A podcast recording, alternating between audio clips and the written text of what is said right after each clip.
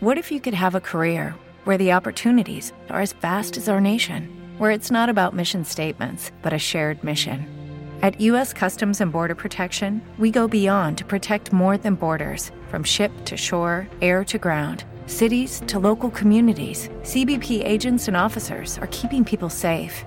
Join U.S. Customs and Border Protection and go beyond for something far greater than yourself. Learn more at cbp.gov/careers. Hey guys, it is Ryan. I'm not sure if you know this about me, but I'm a bit of a fun fanatic when I can. I like to work, but I like fun too. It's a thing. And now the truth is out there. I can tell you about my favorite place to have fun Chumba Casino. They have hundreds of social casino style games to choose from, with new games released each week. You can play for free anytime, anywhere and each day brings a new chance to collect daily bonuses. So join me in the fun. Sign up now at ChumbaCasino.com. No purchase necessary. VGW. Void were prohibited by law. See terms and conditions. 18 plus.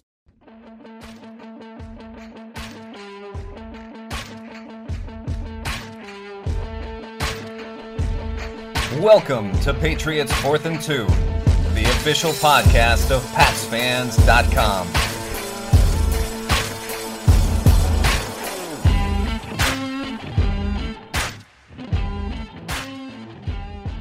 We are back on Patriots Fourth and Two, the official podcast, of PatsFans.com. I'm Russ Goldman. Along with me, as always, is Steve Balestrieri today in the Secret Square, and Derek Havens, who was at the Patriots game on Monday night. Definitely want Derek's thoughts on the game.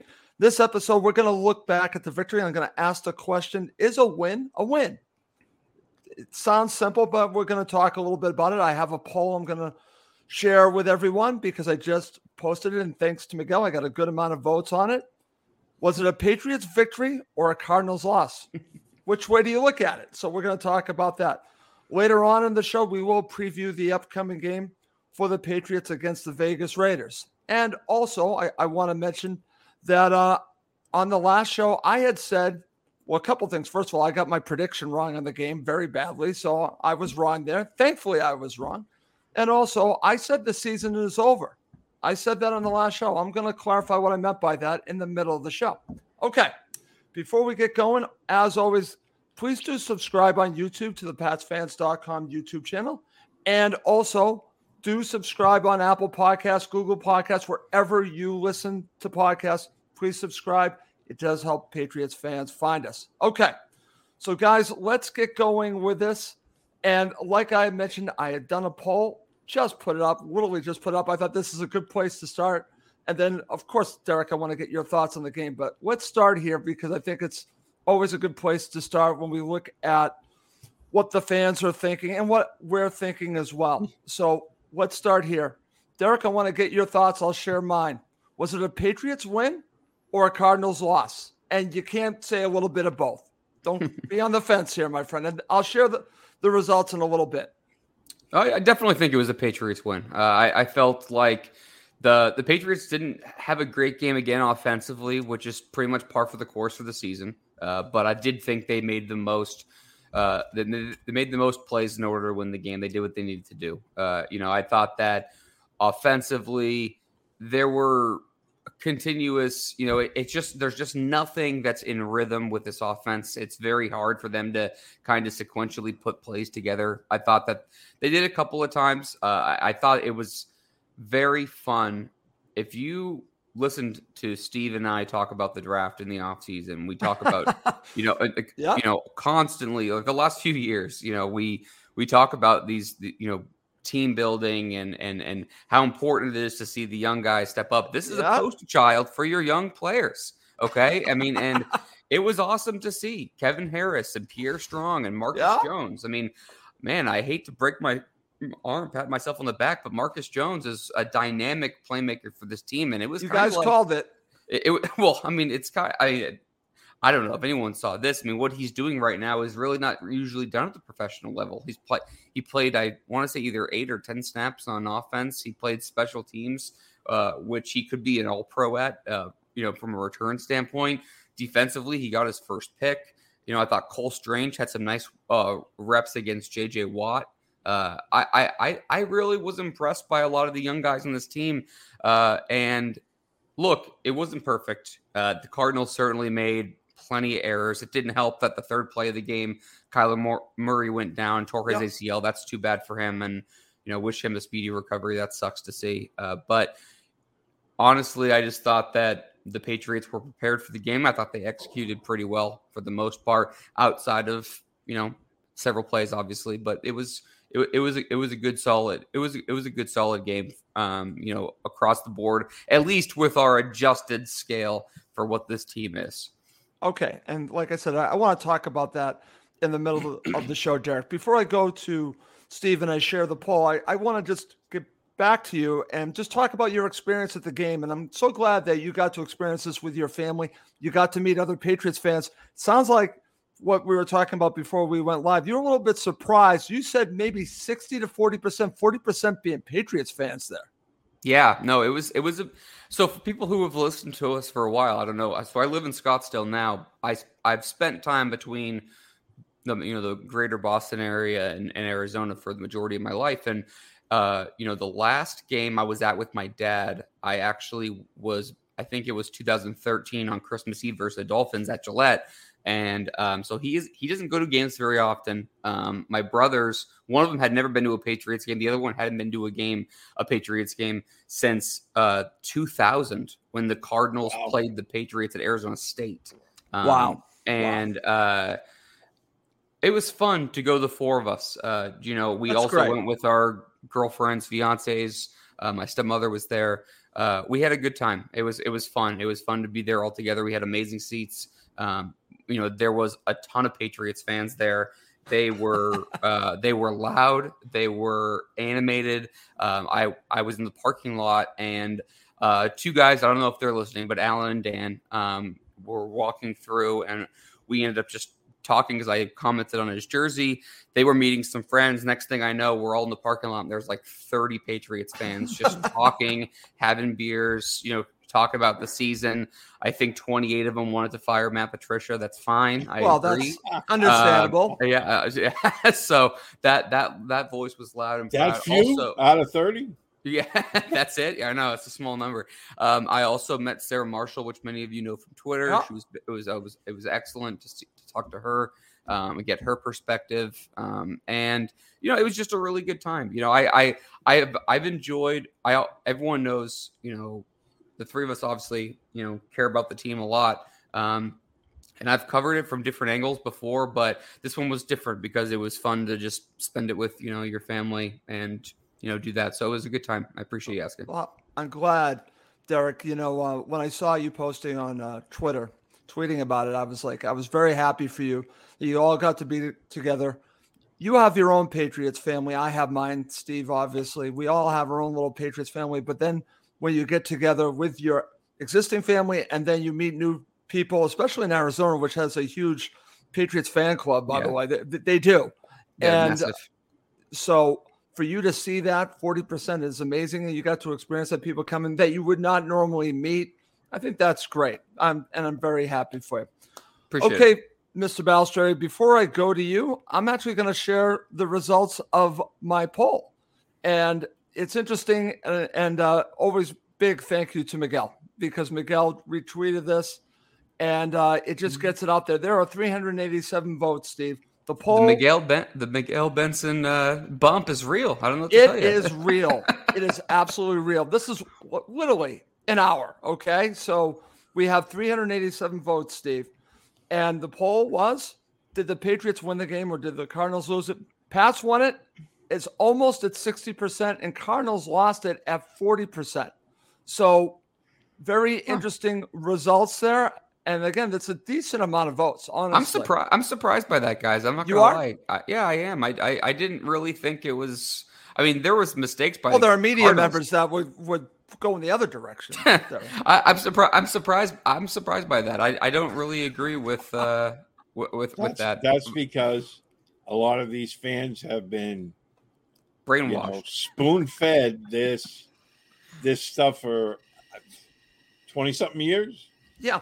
Yep. And eventually it starts to stick. They question everything. And, you know, as I told Russ, yep. as I told you offline, if we had flipped the script and the Patriots were the Cardinals and the Cardinals were the Patriots, what would everyone be saying? You know, the Cardinals made plays when they had to, and the Patriots did not. That's what we'd be hearing. That's right, But- Steve. You know, this this is some. they, they've been doing this for I don't know. Um, I guess you know since Belichick started winning 2001. You know, did they really win the game, or did the Cardinals lose the game?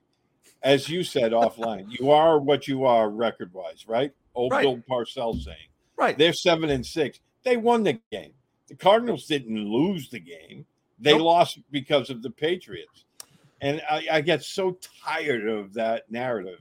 I mean, look, uh, as Derek said, it was far from perfect offensively. No. But you know what?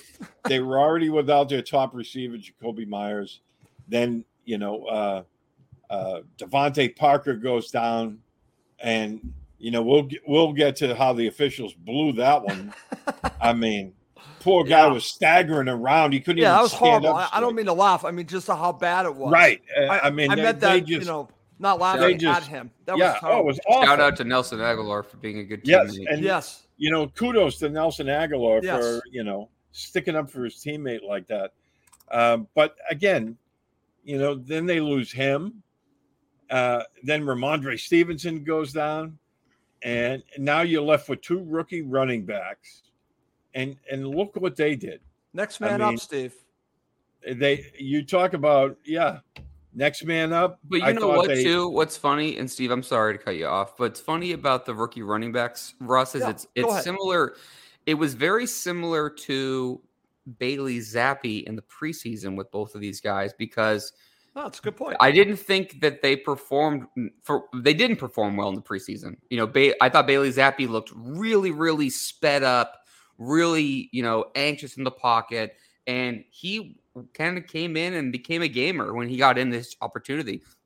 Obviously, Pierre Strong had that ridiculously bad penalty in uh, Minnesota, uh, you know, but we hadn't really seen him or Kevin Harris run, and they didn't. They did next to nothing in the preseason. They came in and they uh, they both showed something. I thought you saw Pierre Strong speed. I thought you saw Kevin Harris. I thought you saw his. You know, he had enough wiggle in the middle. He had a couple of runs up the middle where he showed some nice wiggle, but he had a lot of power. Uh, I thought he finished runs well. You know, these guys that that didn't. We saw a glimpse of in the preseason. We they they you know really outperformed what many expectations were. It was nice to see. And, you know, sorry to cut you off, Steve, but you know, it's like it, it's like you know we didn't see that that that in preseason. I thought we talked about. I know Steve, obviously a big South Carolina guy. You know, when we talked offline after the preseason games, I said, you know, Kevin Harris, I kind of like the way he runs, even though the results weren't there. I think you saw that and you saw kind of the complementary nature of both of them play. It was cool to see. Um, you know, it was cool to see. All right, King, I gotta share this comment from Claire. Claire, all right, it's it's early. All right, keep in your pants. All right, it's too early for this. All right. That's because she read my report card. yeah. Well, yeah, we're gonna get to Steve's report card in But just yeah, a bit. no, I you know going back to that, I mean, I thought Harrison Strong had a really good game, especially Mm. you know there was no at that point. Oh well, we you know we're going to sit these guys down. they the Patriots had no choice. Throw had 'em in. Yeah, So they were in, and you know what? They responded.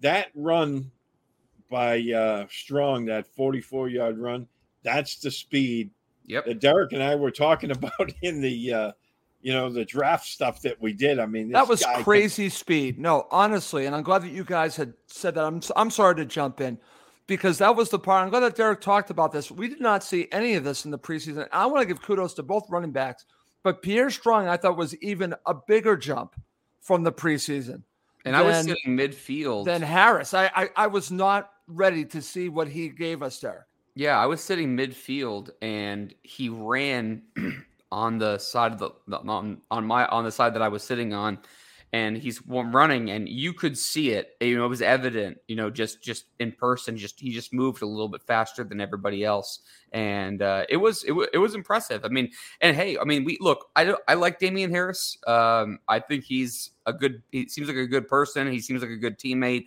Uh, obviously, I think he's a very good player. Just because I think Rhamondre Stevenson is a better player doesn't mean I think there's not a good spot for Damian Harris.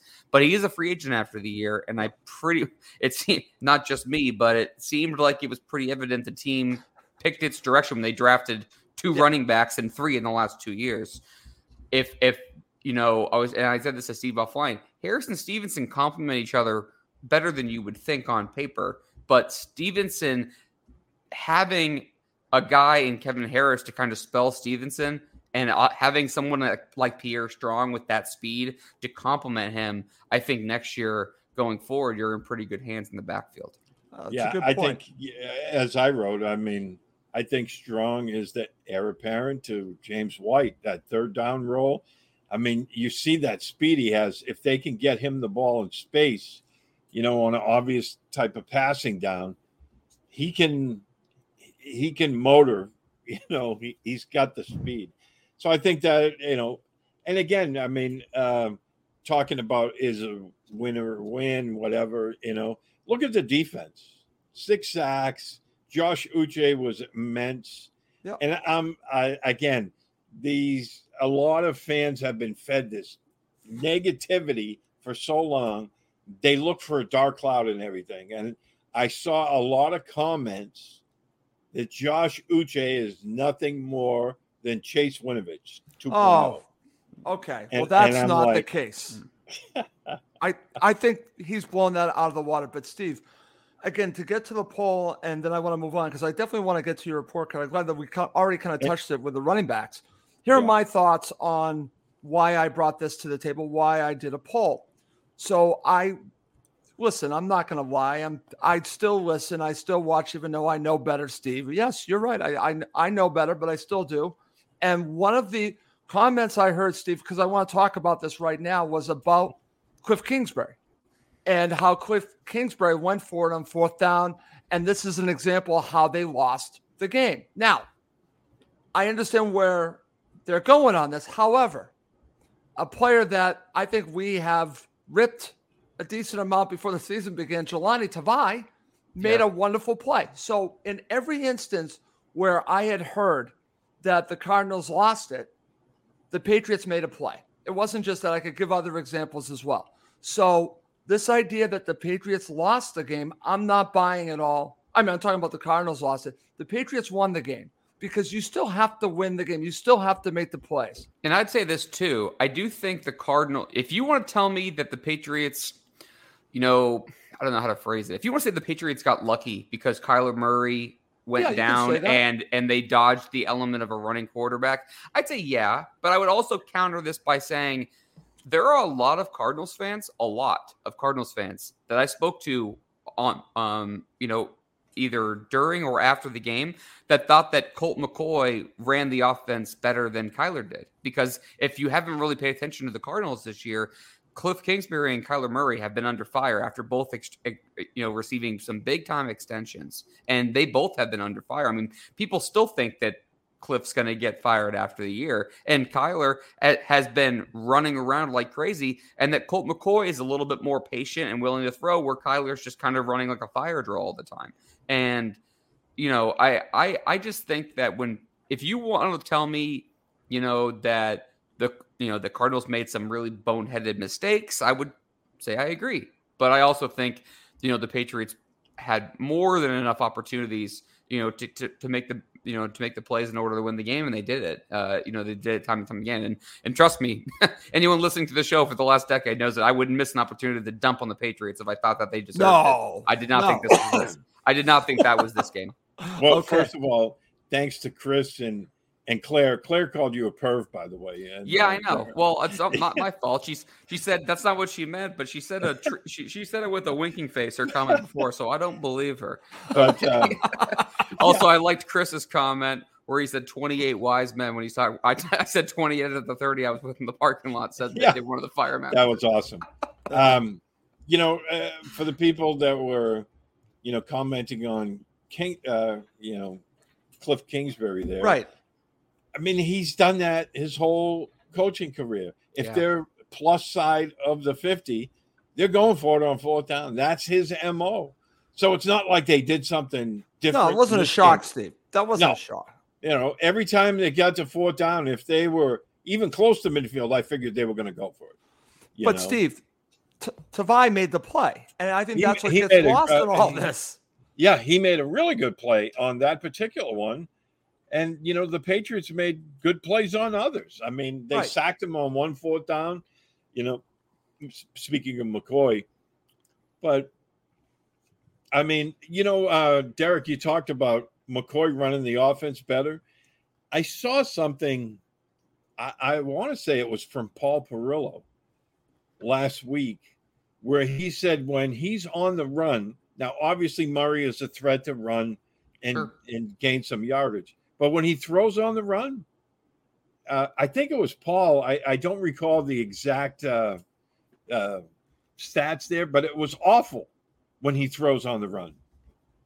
And his numbers were awful you know and i i thought i found that really curious because you normally think you know you have a mobile quarterback yeah he's a threat to run but if he you know gets the defense out of out of whack there and he starts to run when he throws it somebody's going to be wide open but Right. i i, I want to say that was paul who wrote that Okay. I didn't. I. I, I didn't see it, Steve. But I'll tell you this: I think Kyler's had a lot of problems in the pocket, and the reason is is because of his stat. You know, his size. He's just not that tall, and it's hard to see over the out- so uh, um you know over the lineman. He throws better when he can roll out, set his feet, and throw. If he's throwing on the run, he hasn't been playing well. If he's staying in the pocket, he hasn't been. The both the completion percentages are not are not extremely high. But I mean, he's it, the whole offense has been out of sync. Uh, you know, almost the entire year. And now, granted, granted, you know they traded for Hollywood Brown, DeAndre Hopkins, uh, who missed a lot of games, by the way. You know, uh, Kyler's had some ish- injury issues. DeAndre Hopkins missed the first several games. They haven't had a lot of games where they've had all of their personnel. And when they had prior to this game, they were averaging, I want to say, close to 27 points. Well, they only put up 13 in this game. You know, they uh, and that's a credit to the Patriots defense. And I think the Patriots defense hasn't give hasn't been given enough credit for this game. And I and I get it. I get it. It's Colt McCoy, okay, but you still had a lot of weapons on the other side of the ball. And I thought that they made plays, specifically in the second half, Russ. I Yeah. thought that, you know, you talk about Josh Uche, who's really emerged the last, I'd say, third or so of a season. And I, I think he's playing his best football right now. They have found a role for Josh Uche. And look, he spells he spells Judon a lot. Both don't set the edge very well, but Uche has some special bend and pass rushing ability around that edge. And I think he I think what they've done with Josh Uche is instead of him kind of going up the field and kind of like taking like more like perpendicular type of routes, I guess, uh, you know, to the quarterback. He's really closing on the quarterback a little bit more directly, and his speed is really hard for tackles to handle. I think it's you've that seen Jo- angles that he's taking. He's yeah, taking I, I this- think I, I think with Josh, you've seen his best football the last five games or so, and he's showing that he can be a really good complementary piece to that front seven. He's he's he's a weapon up there right now, and it's really nice to see. okay. Yeah, you know, and I I, want to give a little credit to one of the coaches about that. I think Joe Kim has a lot to do with that. He's that martial arts guy that the Patriots Yep. use for their hands. Because if you notice on that early uh, when he was a rookie and maybe you know last year uh, um, in training camp and stuff, we saw that linemen were able to get into him and you know he's not a huge guy. So when they were able to get into his body then he got locked up. If you see the way he's using his hands this year he's able to keep them away and then he uses his athleticism and that bend ability which you can't teach that. I mean that bend ability either somebody has it really well or they don't. And i think you know you have to look at that as you know that's just another tool in the box that he's able to use these days. Yeah, and I'm I'm not comparing.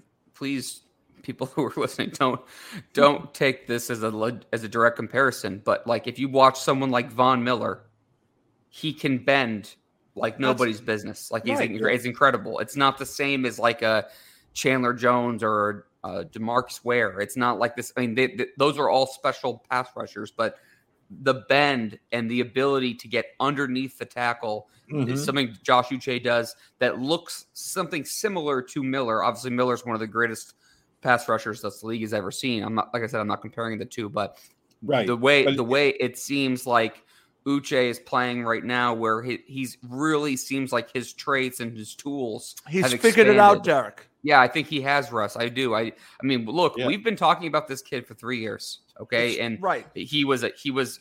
We, uh, I, I mean, I hand up. I'm not usually wrong, Russ, as you know. You can tell the I'm yeah, not. Yeah, I know. Wrong. You- You're right, never wrong, right. I know. And, and and I thought for sure his rookie year coming out of Michigan. I can't help myself. Uh, it, I, you know, his rookie year out of Michigan, I thought he would be more impactful early. I mean, heck, we've talked about on the show a thousand times. Peter King said he was going to be the defensive player of the or defensive rookie of the year. Yep. But sometimes it takes the guys like a little bit to figure out. I don't know if he's just a situational guy, if he is, but but but I but I do know that he's playing his best football right now, and it's coming at a huge time because they've needed it. Because the back, I still am not convinced with the secondary guys. I, I still think the front seven has helped them cover up a lot of things in the secondary, Sure. and and with with Deatrich Wise having a career year, Matt Judon having a special year, Uche emerging, Anthony Jennings playing a role. You know, I just I, I just I just think that front seven right now is really really helping out your back end because I think depth's been a question and uh, it's been a little up and down. Okay, great stuff. All right, guys. Just for time's sake, we're going to go through Steve's report card kind of quick. I'm going to break it up into offense and defense. And uh, what I'm going to do is I'm just going to read the grades, Steve, and I want you to comment on the one that stands out the most from, say, offense and defense. Does that make sense? So, so let's go to Steve's report card. I'm going to share it right now, and I'm going to go through Steve's grades, and I find them interesting. And if you want to read Steve, please go to patsfans.com and read them. And uh, Steve, to be honest with you, do you know how I saw your report card today? How did I see your report card today, Steve? I have no idea. It would be someone by the name of Claire Cooper shared it. So oh yes, Claire I shared it, and that gave me the idea to do Steve's report card and, and go through it. So that's what we are going to do right now. So let me just pull this up and we will go through Steve's report card. And like I said, I'm just going to read the grades. Then Steve, I'll go to you and you let's just talk a little bit about the one that stands out. I want to start with the first one quarterback, B minus, running backs, B, wide receivers, C, tight ends, B minus, uh oh, Claire, offensive line, C. So that's on the offense, Steve. Give me your thoughts about your grades and the one that stands out to you. I'm going to say quarterback. Okay. Uh, I'll, uh, you know, Mac Jones, I thought handled the offense very well. He was able to manipulate some of the defensive backs, especially on that Hunter Henry pass, uh, by keeping the safety over to the left. And then he turned to Henry down the seam. I thought that was a really good play by him. Uh, I loved the pass that um, he made to Kendrick Bourne along the sideline. I thought that was probably his best play of the game, and that uh, pass to Nelson Agholor, you know, um, you know, on the outside, I think it was for Yep. 14 yards when it was third and 13. I, I mean, I thought that was a dime. And you know, at the end of the game, I was looking at it. At, yeah, he made some not so great plays, but overall, I thought the uh, positives outweighed the negatives. And then, you know, I look at Peyton Manning. I think he knows a little bit about quarterback position. On Yep. his show, he said he's made some big time throws tonight, and he said it's been an, an impressive game for him. That's great. So, Steve, before I go to Derek and get his thoughts on your grades on the offense, be, because uh, I just wanted to highlight Mac Jones. I do want to go back and talk a little bit about the tight ends. The frustration I have, and I know Claire will agree with me, I don't think they're utilizing them enough, especially in the passing game. And I'm still wondering why. Now, I've heard the reasoning might be for blocking because the offensive line is, is crap. And I would actually probably agree with that. But at some point, where the hell is Jonnu Smith in the passing game? And where is more of the passes to Hunter Henry in the seam? Why aren't they doing this more? Well, he he had two seam passes to Hunter Henry. One I think went for 24. The other one was that big play down the seam where he went for 39. Right. He had three catches for 70 yards. So a- as I wrote, why aren't they doing it more?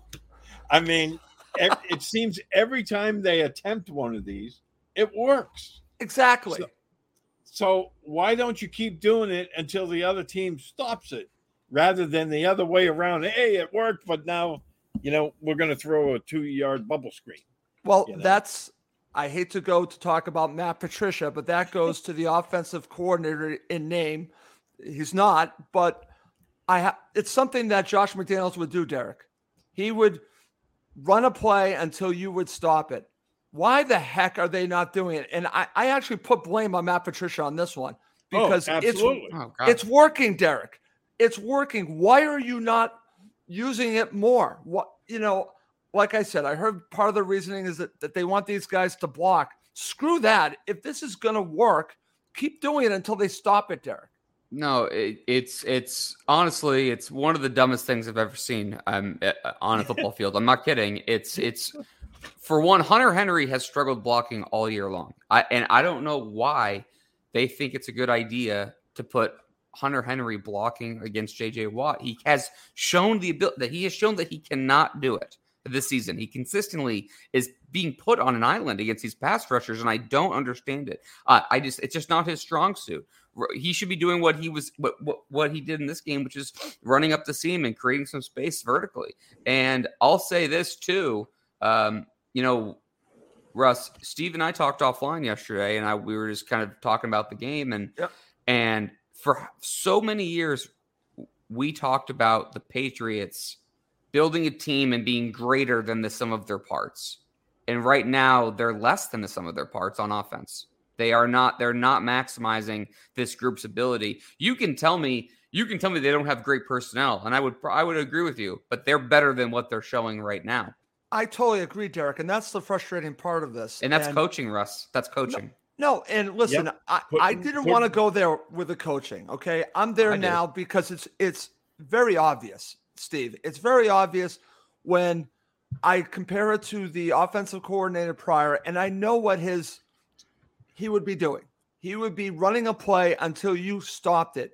But we got a guy here that is more interested in bubble screens or any type of screen because that's the tendency to go against what the Cardinals are doing. Well, you know what? If something's working, you do it until it doesn't, Steve. I agree. I mean, you know, um, th- he is so cautious to the point of being afraid. But he ran a defense this way too. Okay, w- w- let's call a spade a spade That's here, as true. my father would He say. he very, ran a very- defense very conservatively. Yep. He was very conservative uh, as a defensive coordinator.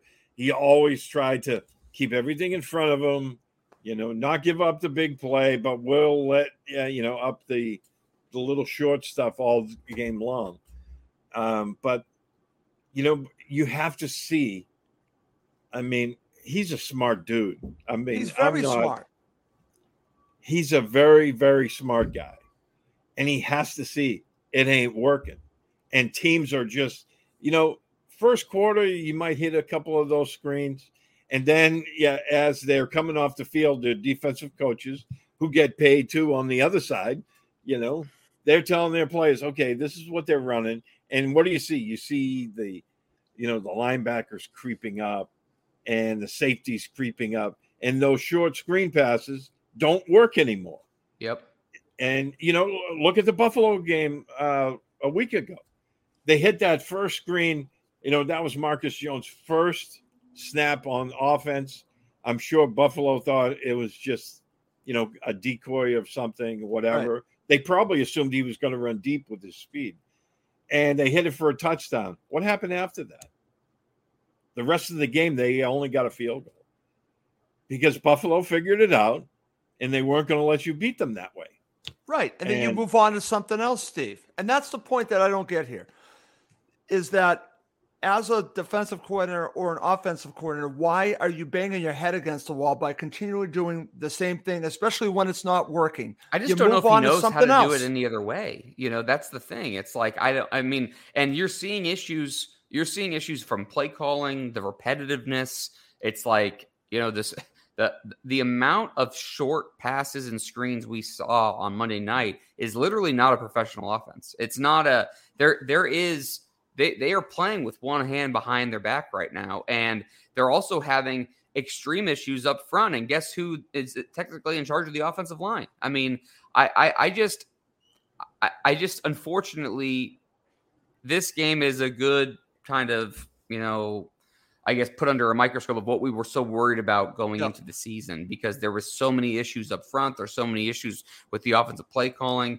It's like it's like you're surprised when the Patriots have a play of like more than 20 yards because you're just expecting them to get three, four yards at a time. And and in you know what it is, you know, I said this to Steve yesterday, Russ, but it's like God forbid there's an offensive penalty because they can't overcome it. You just know the drive is over. Illegal shift, illegal formation, holding, false start. You know the drive, they are dead in the water and they can't survive that. And it's it's unfortunately a lot of what we were worried about heading into the season has been realized and they they just again, I'm not telling you this is a playoff team with better coaching, but I'll tell you this. Josh McDaniels Ted Karras and Shaq Mason were on this team last year, and they were a top 10 statistical offense. Right now, they're ranking anywhere between 25 and 31 in a lot of categories. One guy went to free agency. One guy they traded for a fifth round draft pick. The other guy became a head coach, and you replaced him with Matt Patricia, and your offense fell off a cliff. And what have Well, been the biggest two issues right now? Play I- calling I- slash play design and up front. No, I, I mean, it's I simple as that. I, I, I think McDaniel is the real reason because Yeah, I agree with that. I- Definitely.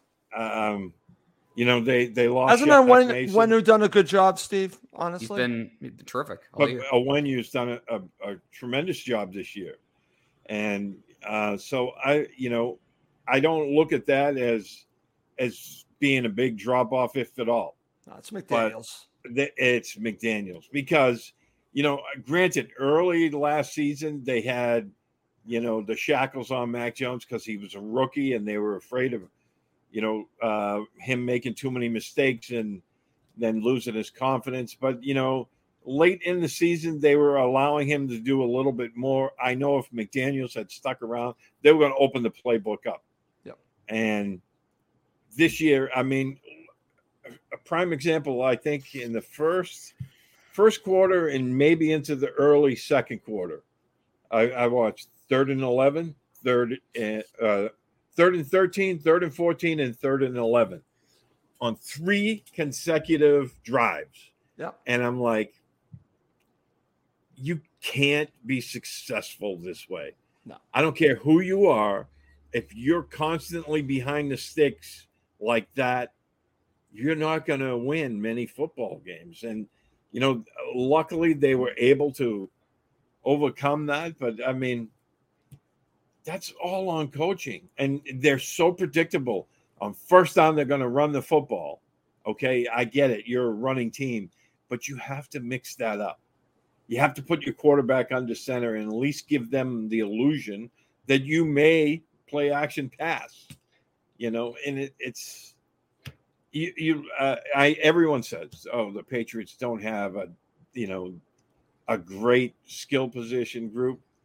These guys are plenty good to win a lot of football games. Oh, I totally agree, Steve. And I think going back to something Derek said, and then I definitely want to talk a little bit about the defense in your report card, is that Derek said that we're not getting the best out of these players. And I would totally agree with that. Totally you have two tight ends that they spent so much money on, and you are not getting a return on investment. Is it the players or is it the coaching behind the players? I'm leaning towards it's the coaching because they're not putting in th- these two players in the best position to succeed. Now, did they give too much money to Nelson Agholor? Possibly. But are you put him in the best position to succeed? Why isn't Kendrick Bourne? Pl- I mean, I can go on and on and on. They have And- players and- there that can help you win film. games. and watch the film. Watch the all 22s after these games. and you know, people want to complain and bitch and moan about you know Nelson Agholor. Hey, I get it. He does drop a lot of passes. We've always known that. That's been his mo. But you look how they're using him in Bourne. Yeah. And you know, they're running four, five, six yard routes. That's it. Yeah, and it's like, well, why is he only getting five yards in a reception? Because he you're throwing to him in front of the linebackers. Exactly. Exactly. Steve, let's uh move on because I, I definitely want to get your thoughts and uh, Derek's thoughts. Actually, I'll go to Derek first because you you wrote this in in your report card, so we could just talk about five minutes on the Patriots defense. We've already been doing it, but I definitely want to uh, go into a little bit more detail on it. So let me just uh, pull this up quickly, and we'll uh, we'll talk a little bit about the grades. So, Derek, Steve gave defensive line a C, linebackers an A, and then gave the secondary B minus. You had a good view of all of this being at the game. Share your thoughts on Steve's grades. What was the defensive line? You said C. C.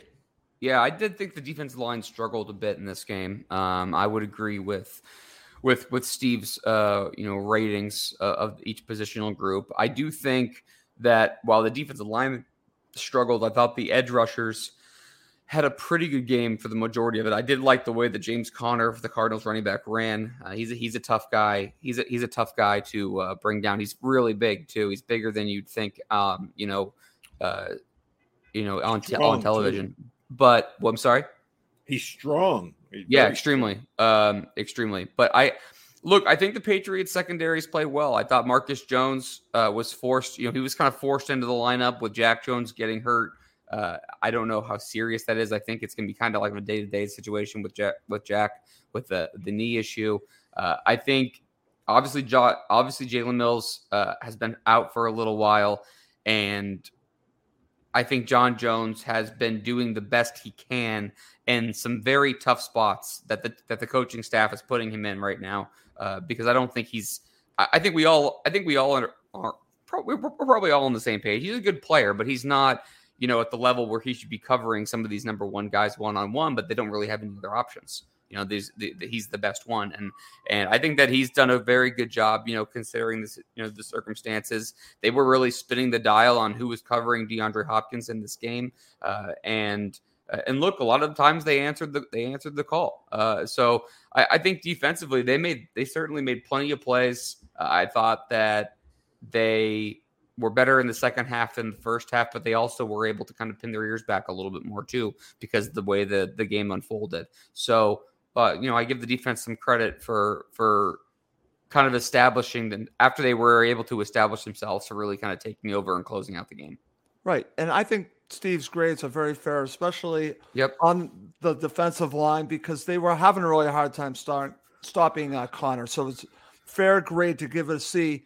But I think it's an excellent read. I think you definitely should read what Steve shared and uh, giving an A to linebackers. I completely agree with that. And I thought the secondary held their own with what they were dealing with, being hamstrung by the injury. And like you mentioned, Derek, Jalen Mills being out. So, real quick, guys, before we preview the game, I do definitely want to talk about the Lou Maloney situation. Um, We'll do that in another show.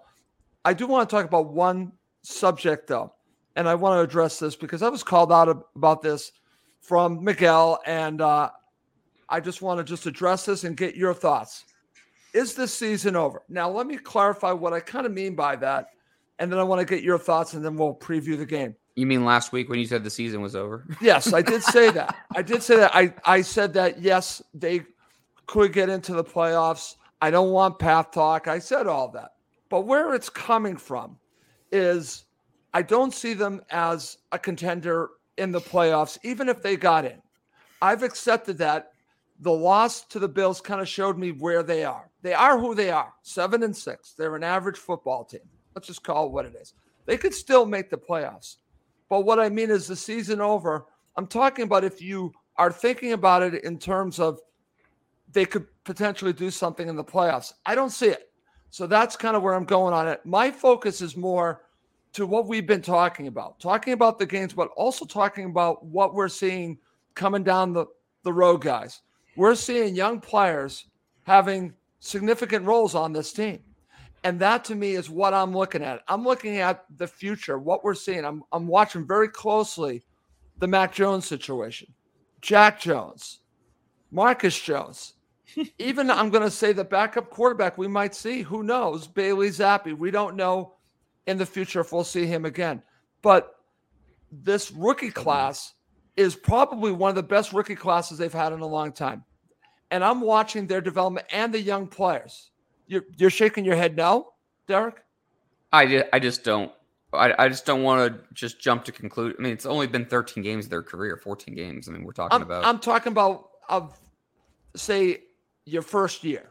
yeah, the I first just I you just I mean, hey, look, uh, we all thought that last year's draft class was a was a home run, and we don't know about Mac Jones and Christian Barmore's been absent all year, so I don't oh, want to just jump to. I, I just don't. It just it, it's hard. I know it. I know everyone wants instant gratification. I'm with you, but draft classes it takes a couple of years and it's hard Oh, it because guess what before last before the other game before before this game russ we, i would have told you that pierre strong made a boneheaded play and hasn't done anything kevin harris hasn't done anything you know i mean there's no it, it it's just it, we don't know we don't know russ yet it's just that's Okay. all i'm saying it's just too early Okay, but what are your thoughts about me bringing up is this season over? Where I'm c- going on that? I'm focusing on the players themselves and and basically accepting what I think this team is, which is an average football team, Derek.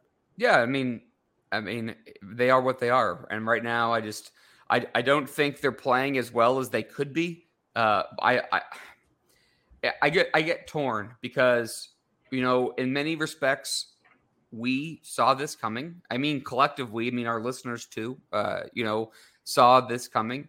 But I still think this team is underperforming, and I do think it's a large part to coaching. I really do. Okay, I mean, fair. Hey, I mean to be to be fair, to be fair, I did pick like an eight or a nine or a nine or eight record. You, You both did. had you both thought that they were going to be better, and I I'm not saying you're wrong. I'm just saying that I think that you guys could have been right if they had better coaching on this team. I don't think they're being It's coached as well as they can be. I really don't. I'm not. I I think from a talent perspective, they would be even worse if Bill wasn't the head coach of this team, or from Oh, yeah. from a record standpoint. I think they'd be at least two or three games worse than, than without him. Well, But I also, but I also know that he can't do it by himself, and that and that he needs that that it's clear, it's extremely clear, especially on offense right now, that they're not they're spread too thin and they don't have enough. Now, per, from a personnel standpoint, they need help. There's no doubt. I'm not telling you this is the most talented football team. And Russ, to your point, they could make the postseason, and I don't consider them a, t- a contender either.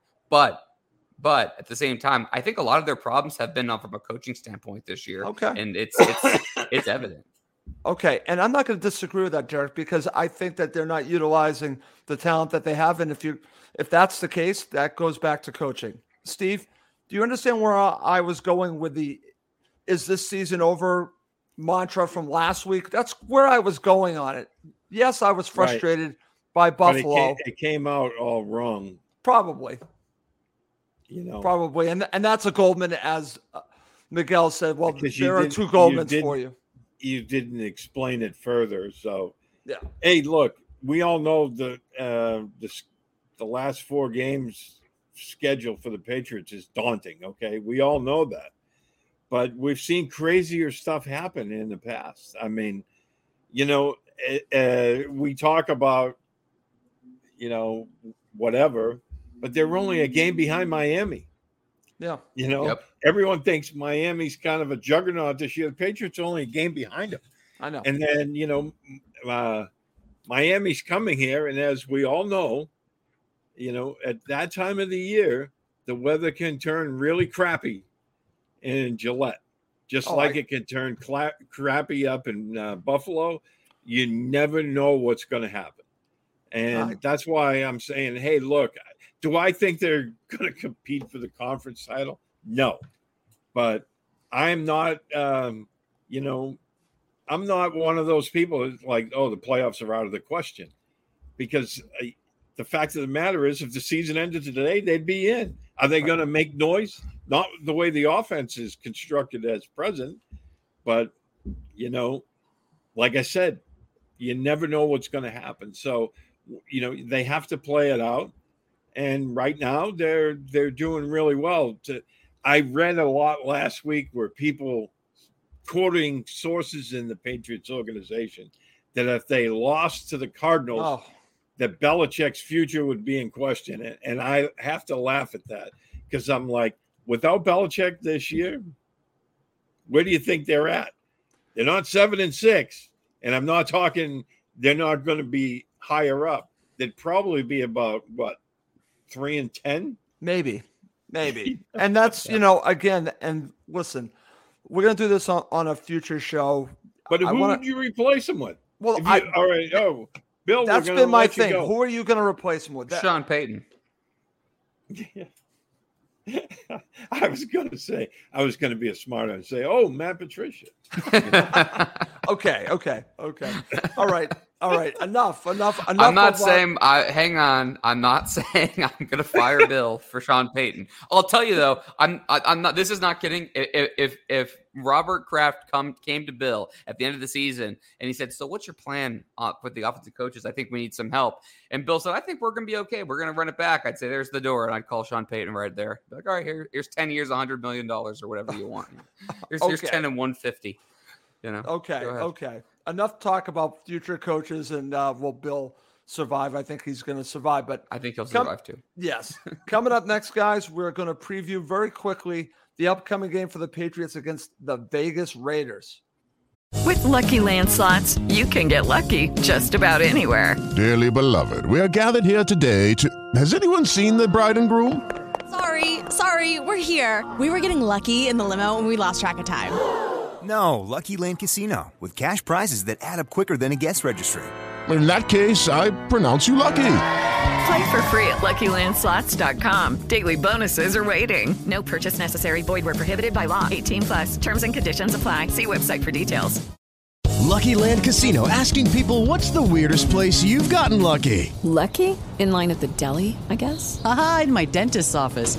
More than once, actually. Do I have to say? Yes, you do. In the car before my kids' PTA meeting. Really? Yes. Excuse me, what's the weirdest place you've gotten lucky? I never win and tell. Well, there you have it. You can get lucky anywhere playing at LuckyLandSlots.com. Play for free right now. Are you feeling lucky? No purchase necessary. Void where prohibited by law. 18 plus. Terms and conditions apply. See website for details.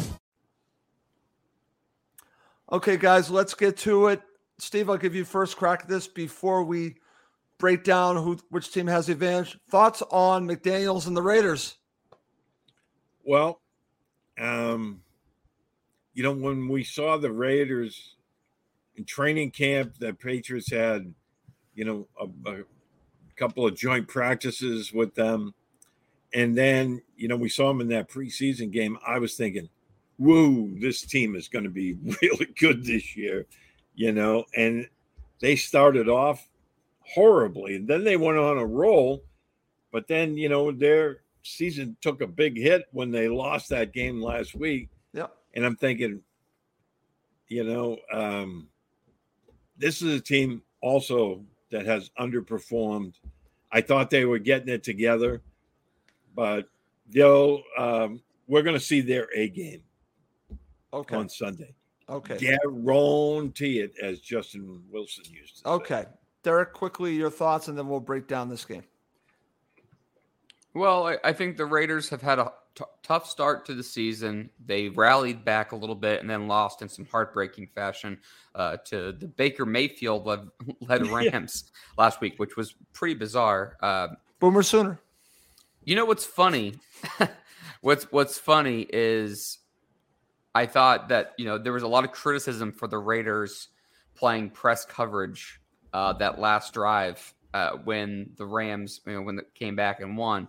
But I've also heard a thousand times how people guys are playing too far off. So and that just shows you no one's going to be happy anymore. But No. look, I think what many of us, well, not me, but many people thought that kind of overlooked with this Raiders team is how bad this secondary is. I mean, and which is why I didn't really understand why people. I thought like the Chargers to me has been a little surprising. I thought they'd be better than what they have been, but I thought it was you know Chiefs, Chargers before the season. Yeah. I know people like Rich Eisen, for example. And I'm- I love Rich. I'm just I'm just using him as an example. They thought the Raiders were going to win the, the whole thing, and and look, Chandler Jones came, and Maxx Crosby's a beast up front. They have some nice rushers, but you know their secondary is really really you know, a, a huge question mark. And that's let them down a lot this year. Uh, I think the offense has gotten better because people you know, are impatient and they don't realize that, hey, Josh is implementing a whole new system. They had to get everybody on board. They've had a lot of injuries. Darren Waller's missed a big chunk of the year, but you got Josh Jacobs,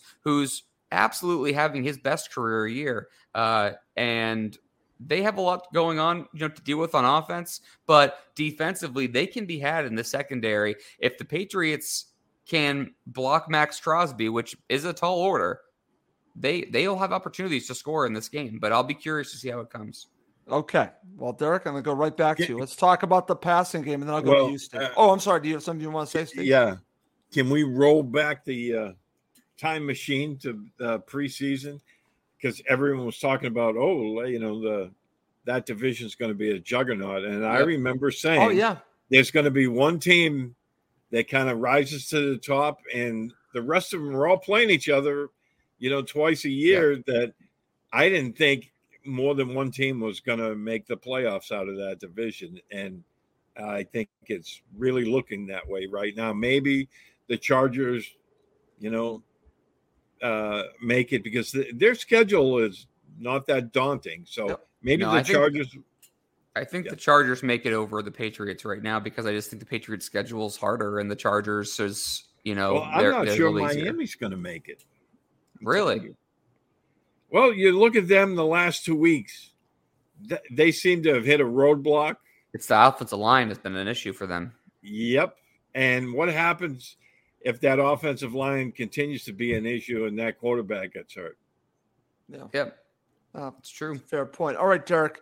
Let me go to you. Which team has the advantage when the Patriots are on offense and the uh, Raiders are on defense in the passing game? We were just talking about it. So, who do you give the advantage to here? Yeah, I, I can't believe I'm going to say it, but I'm going to give the Patriots the advantage. I, I, I, I, I, I do think, I do Steve's think that agreeing.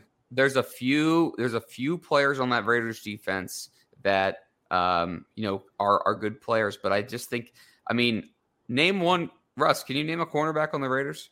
I can't. Yeah, I right off the top of your head, right? I'm, I'm not, I'm not, I'm not making fun of you. Uh, I'm, I, I- I'm just, I'm just saying, it's like there's not a lot of names that a lot of people would know right off the top of their head in that secondary. And look, I think the Patriots have been extremely conservative, maybe even to a fault at certain times this season in the passing game. I do think this is a week where you can where you can dial up some of what they wanted to do early on in the year, which is take bigger shots down the field. Again, the biggest thing is that you take care of Maxx Crosby off the edge. The Patriots tackle situation has been horrendous all season long. They need to figure out a way to take Maxx Crosby out of this game. If they do that, the Patriots will be able to put up points and move the ball. Okay. That's where Yodny Cajuste comes in this week. Six, what do you think? It's sixth offensive lineman, Steve? Six. Yep. And I double team whatever side Crosby decides to match up with. I'm putting that extra tackle on that side. I agree. And it, you know, the old Belichick thing. If you're going to beat us, you're not going to beat us with that. With that guy. Right. Yep. That's Right. what I do this week. What they used to do with JJ Watt, JJ Watt was never going to beat them. They Right. weren't going to allow it. And that's what they should do this week. All right, Steve, over to you. Which team has the advantage when the Patriots are on offense and the Raiders are on defense in the running game? I think the Raiders do. Uh, the offensive line has not been great at opening holes there. And I, I think that's the strength of the Raiders defense is their run defense. So I, I don't expect a whole lot on the ground this week. I know a lot of people were mentioning because if you look at the stats from Monday night, hey, they averaged 4.9 yards a carry. They rushed for 102 yards. 74 of those yards were on three plays.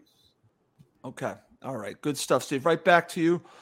Who has the advantage when the Patriots are on defense and the Raiders are on offense in the passing game?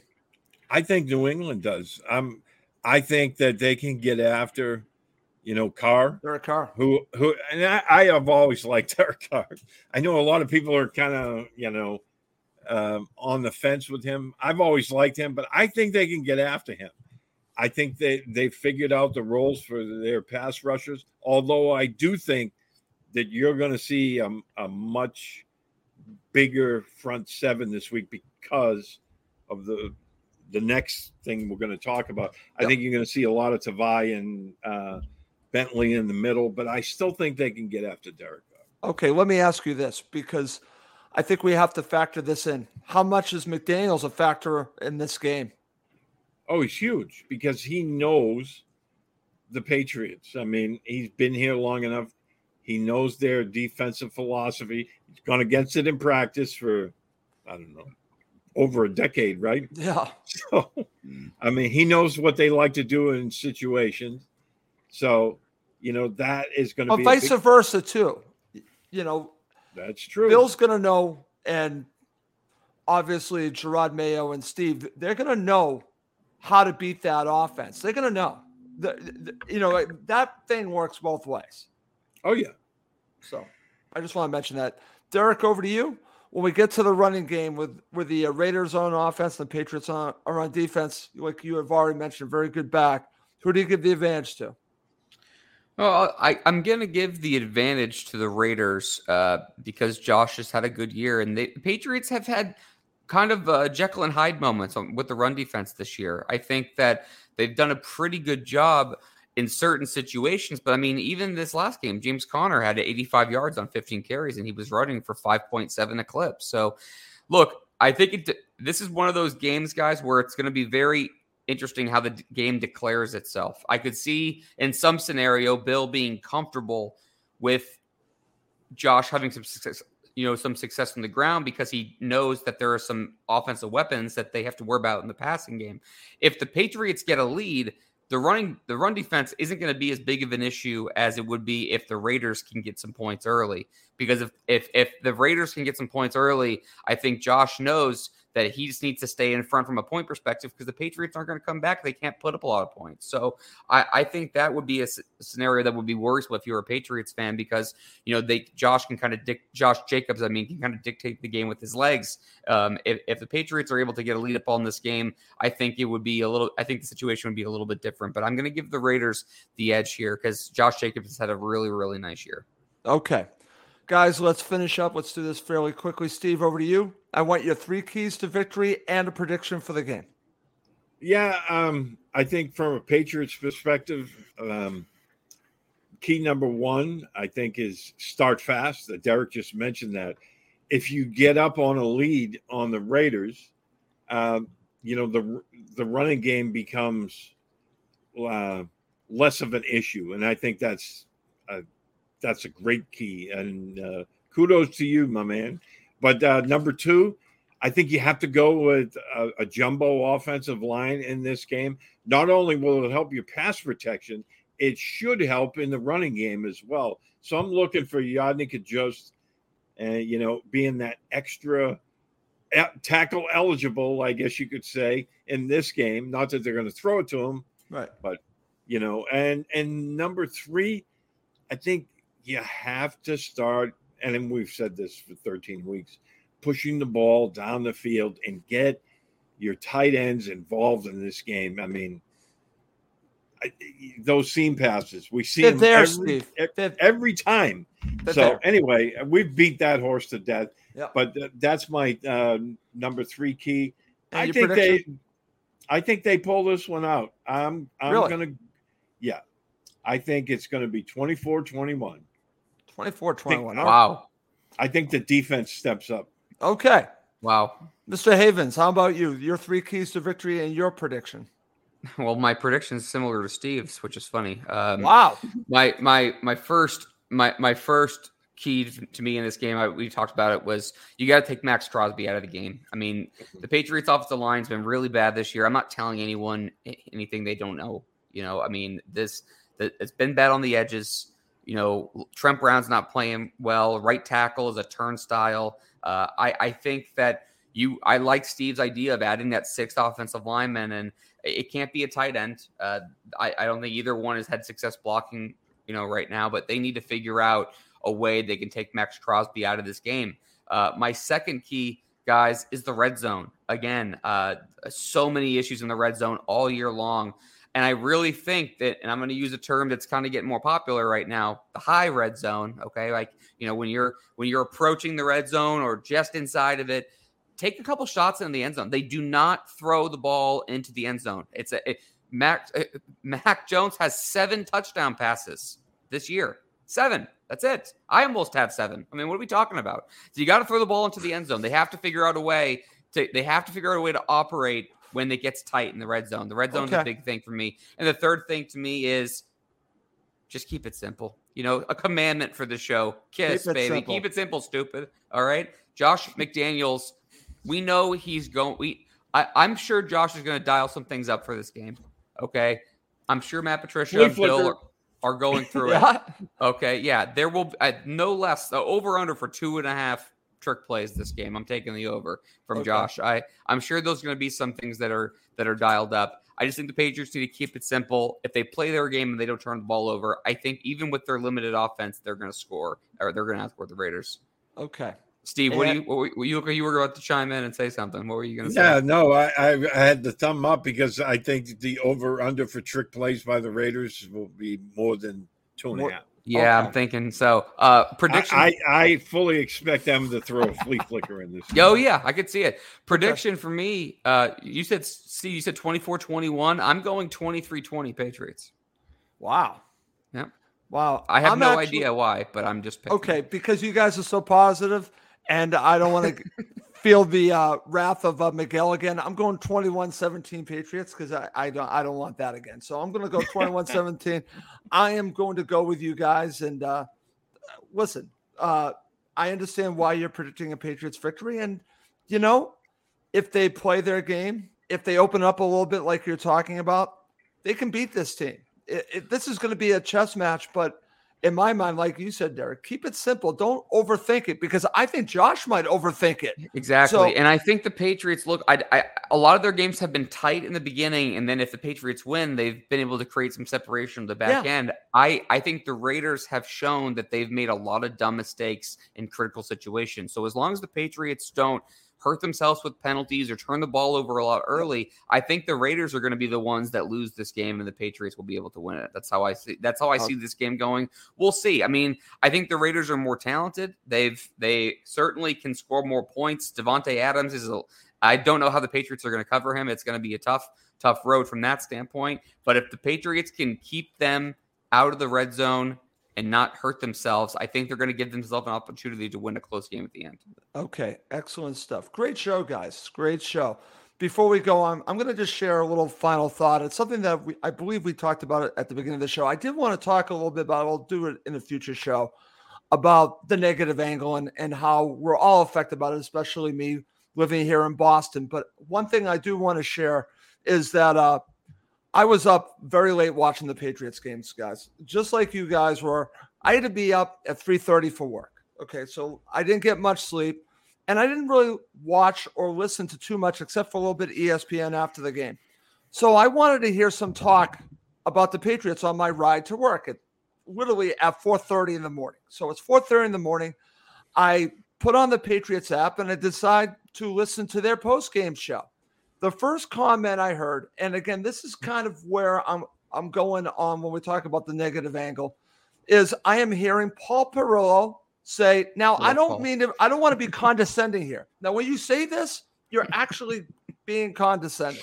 So I just want to say when someone says, I don't want to be negative or I don't want to be condescending, you're basically saying, you're warning everyone, you're going to be a little condescending. It's like when someone says "no offense." No, No offense, offense, but it's like, all right, so you're about to no be extremely offense, but. I really think you suck. right, right, right. So Don't so, take it personal. don't take it personal. And listen, it was uh, Paul Perillo, Mike Dussault, and Hardy. Listen, they do a, a good job. They actually do a better post game show than than the crap that you listen on ninety eight point five the sports. Hub. thousand They, percent. they do a better job. I just found it funny that Paul started that because I don't think he wanted to be negative, but generally when you say that, it usually is a setup for something negative to come. So I, I just wanted to mention that. Don't go there. Just don't be negative. Just don't be over negative. You can be critical. Just don't go with that negative angle. We'll talk about that on a future show. Anyways, before we wrap it up, as always, please do subscribe on YouTube and also on Apple Podcasts.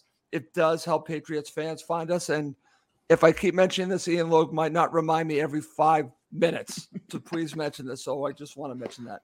And please do check out Steve's articles on PatsFans.com. We talked a little bit about it. We shared a little bit of that on Patriots Fourth and Two. Please do see Steve and the everyone that writes on PatsFans.com. Okay, well, it's time to wrap up this show. For Derek Havens and Steve Balestrieri, I'm Russ Goldman. Thank you as always for watching and listening to Patriots Fourth and Two. Yes, the official podcast of PatsFans.com.